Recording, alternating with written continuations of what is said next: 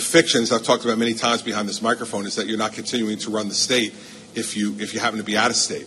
Um, I had a woman come up to me at the airport in West Palm Beach today and say, "Do, do these folks not understand that there that there are cell phones and Skype?" I said, "Well, I've said the same thing myself before, but apparently um, they're still in the Pony Express age." From WNYC and New Jersey Public Radio, it's the Christie Tracker. I don't think disagreeing with someone is hateful unless you make it so. Sit down and shut up. Your rear end's going to get thrown in jail, idiot. So, with all due respect, Gail, it's none of your business. I'm David Furst with some breaking news here. New Jersey Governor Chris Christie spends a lot of time out of New Jersey. It's true. This week, it was revealed that since Governor Christie took office, New Jersey taxpayers have shelled out around $1.8 million for his executive protection unit when he goes out of state. And since he's racking up more out of state hours campaigning for Donald Trump, that makes this as good a time as any to talk about the governor's travel and how it has consistently gotten him in trouble since his days as U.S. Attorney for New Jersey. Later, we're going to be joined by reporter Ginger Gibson, who covered Christie's use of uh, state police helicopters for his personal travel during his first term. Right now, we are here with New Jersey Public Radio's Matt Katz. His new book is American Governor Chris Christie's Bridge to Redemption.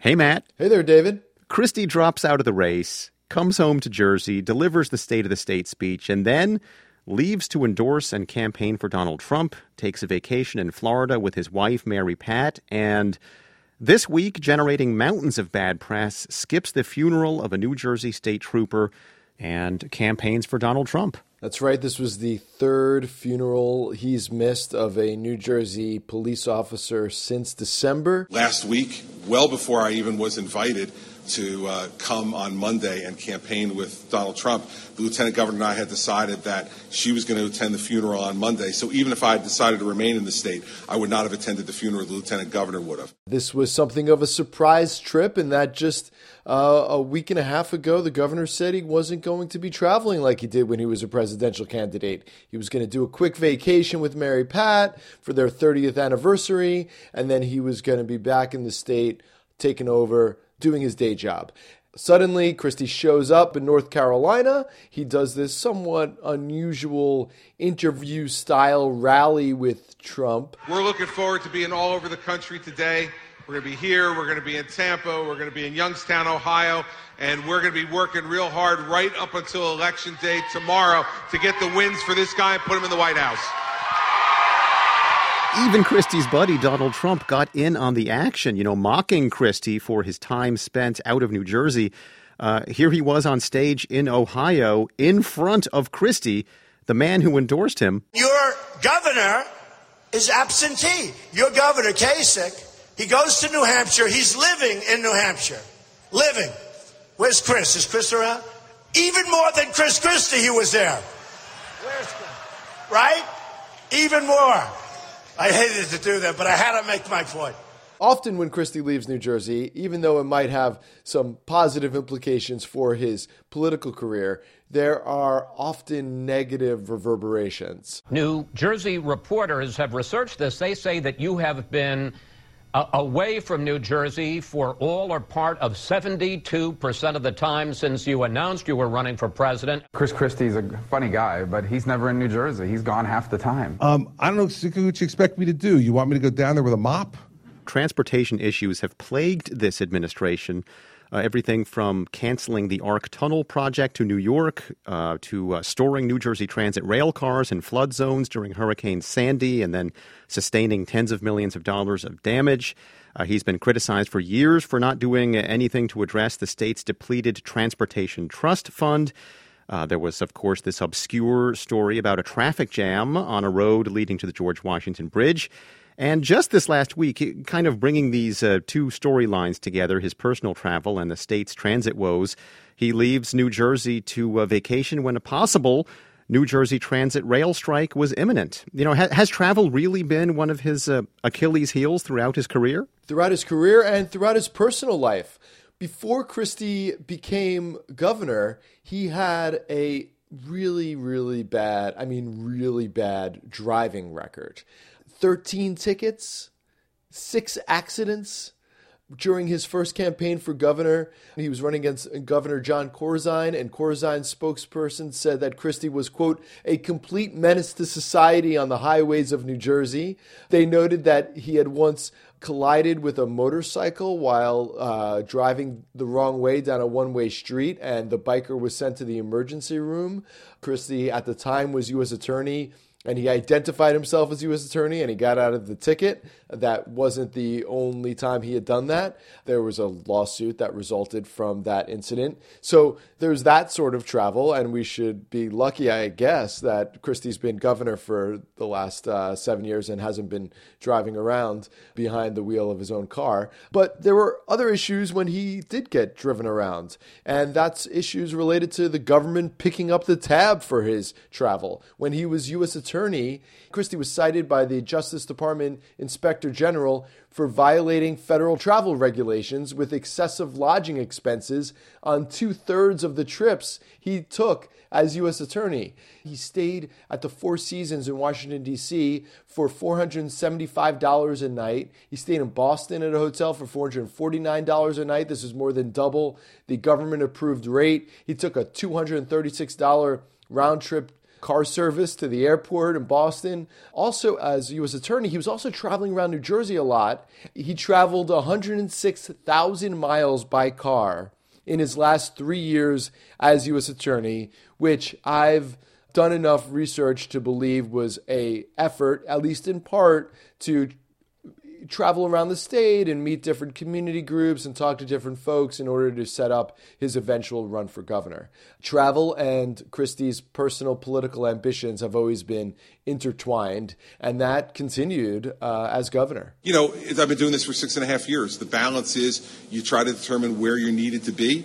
Uh, and balance that both with your political um, obligations and your public obligations and your personal obligations, all of which you know you try to balance. That uh, $1.8 million for Christie's executive protection unit when he goes out of state as governor.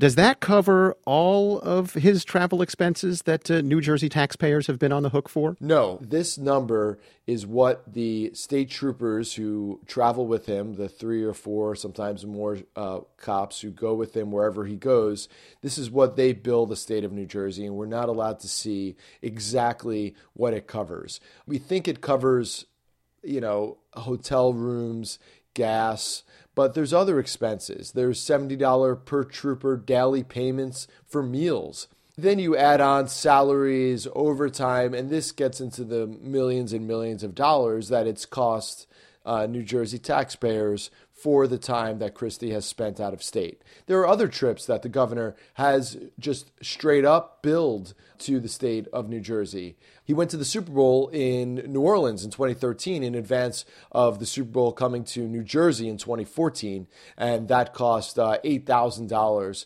for Christie, his wife, and two aides, uh, plus another $7,500 for hotel rooms. The governor's room at the unidentified hotel, we weren't allowed to get the name of the hotel for some sort of security reasons, was $3,372. The governor does not uh, travel cheaply, and that was probably most famously exemplified by the New York Times report that said that the King of Jordan, on the back end of a official state trip that Christie had taken to the Middle East, uh, the King of Jordan paid for about $30,000 in hotel accommodations for Christie and his traveling party so they could uh, party in the desert for a couple of days. The Star Ledger editorial board says the time is right to reintroduce legislation that prohibits expenses incurred by the governor for out of state political activities to be paid with public funds.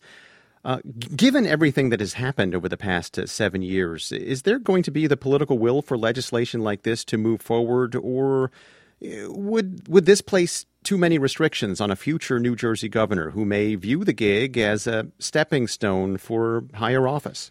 Well, there's first of all, there's no way that Christie signed such a bill. A, but B, it's unclear necessarily what political travel is.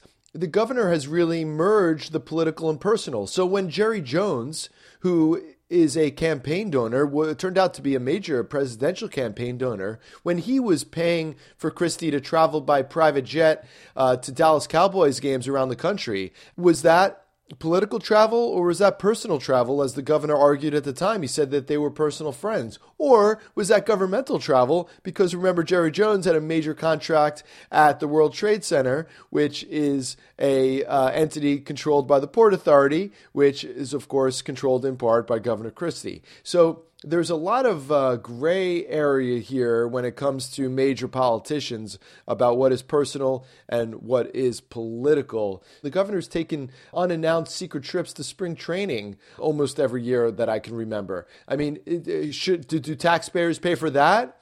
Yes. I mean, he went to, I think he went to half a dozen playoff and uh, World Series games when the Mets were in last year. He's friends with Fred Wilpon, the owner of the Mets, who's also a campaign donor. So, again, is that p- personal, political, or um, some sort of other travel? Unclear. What do we make of all of this? What's the takeaway? It's his, it's his Achilles heel. It's his like great political weakness. The fact that he believes his travel and the extravagance of it, the sort of uh, occasional carelessness of it, it should be purely his business, even if it is subsidized by the public dollar the fact that there are these other controversies, the biggest controversies of his time in office have been travel related, like Bridgegate um, or the chairman's flight, where his uh, close friend David Sampson, chairman of the Port Authority, had a allegedly had a flight route created for him to his vacation home has really been compounded by the fact that there have been all these unforced errors, and it's it's really a mark of his tenure as governor. New Jersey Public Radio's Matt Katz. His new book is American Governor Chris Christie's Bridge to Redemption. Thanks a lot, Matt. Thanks, David. I'm getting in my uh, chopper. Do you wanna do you wanna lift? Are the taxpayers picking up the, the tab? Hells yeah. I'm there.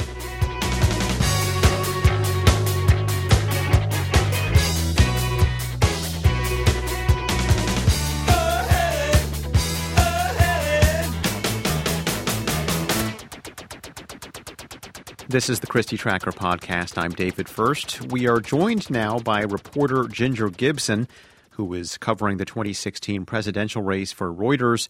But she covered Governor Christie for the Star Ledger during his first term. Ginger Gibson, welcome. Thanks for having me. Now, controversy related to the travel habits of Chris Christie is nothing new. You covered the first significant scandal of the Christie administration, what came to be known as Coptergate. This was when uh, he used a state police helicopter to get to his son's baseball game. Why was this an important story? What did this tell us about Chris Christie? Drew the ire of a lot of people in the state who said, you know, you're telling me you can't make a pension payment. You're telling me that the state doesn't have enough money to fund uh, cops in Camden or schools in Newark, but you got the money to ride a helicopter to a baseball game. So drew a lot of ire, and and we saw that Chris Christie um, that we all have come to know so well. One who was sort of not apologetic and not backing down. This is a really fun media story for all of you. I get it, and um, and and that you like to write about these things and and so you know the fact is that I've got a lot of important work to do. He said it was a necessary thing he had to do, and in fact, he had done it twice, and no one had noticed the time before that. I'm governor 24 um, 7, every single day, and, but I'm also a father.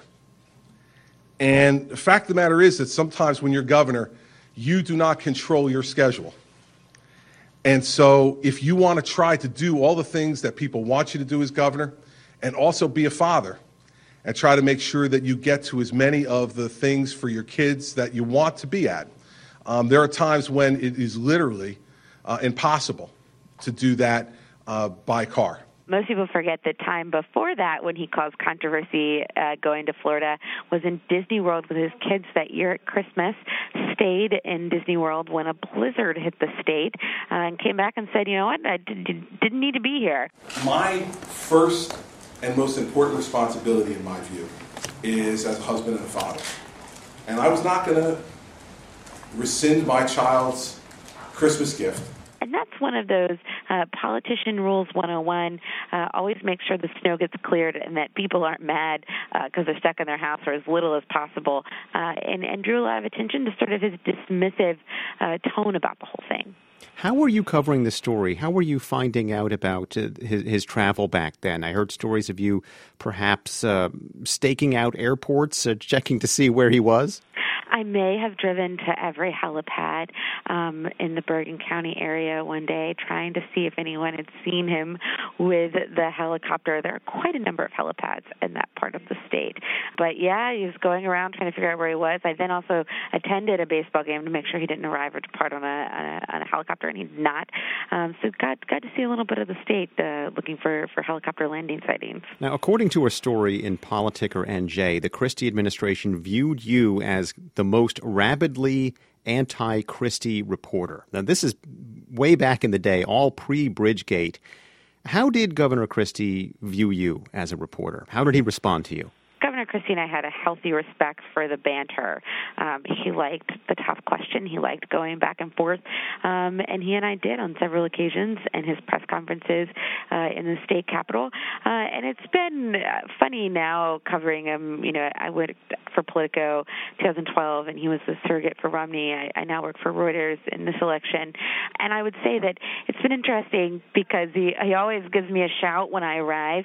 Um, always is excited to see me. I got a big hug hug from him when I showed up to cover some New Hampshire events um, this past cycle. So there's a healthy amount of uh, of respect and uh, and understanding that this is what we do and part of who we are is uh, is our going back and forth. Uh, staff might not always get that, and and you know that Politicker Jay article might be a reference to some of them who weren't always happy. But I think the governor and I probably uh, both understand we were doing what we what we were going to do, and and that's how it's going to go. What would his staff do if they didn't like a piece? They were well known for letting you know if there was something that they didn't like, and they were never shy to inform a reporter that they were unhappy with the story. I'll say that. Ginger Gibson, who is uh, now covering the 2016 presidential race for uh, Reuters, thank you very much for speaking with us. Thanks for having me. The Christie Tracker podcast is a production of WNYC and New Jersey Public Radio, thanks to associate producer Joseph Capriglione. Our theme music is by 29 Hour Music People. And you can follow Matt Katz at MattKatz00. That's Matt, K A T Z. The podcast is going to be taking some time off. It probably won't be forever with the Bridgegate trial looming and um, Governor Christie likely to be suffering further indignities on the trail at the side of Donald Trump, it is also likely that we'll be jumping back in with uh, new episodes later in the spring. But for now, we are taking a break. I'm David Furst. I'm not sure if any of these reveal what Ginger called a healthy respect for the banter, but we will finish with some of the governor's most memorable encounters with the media. I got to work on my speech, make sure that's really good, because I want you, Nancy, to be entertained. I know that's the only reason Nancy's watching the Republican convention. I can guarantee you that. She wants to see. He wants to see what the hell Christie does at the Republican convention. There ain't no other reason somebody from NPR is watching the Republican convention. I have not heard any of that criticism. I haven't seen any of that criticism, and I think you're just making it up. Did I say on topic? Are you are you stupid? On topic. On topic. Next question. No, no chance, Matt. Troy, raise your hand again. You, you know. You asked two completely off-topic questions. You're you're 0 for 2. Good try at an off-topic question, but you you have been stopped. You know, Tom, you must be the thinnest-skinned guy in America because you think that's a confrontational tone. Then I, you know you should really see me when I'm pissed. Um,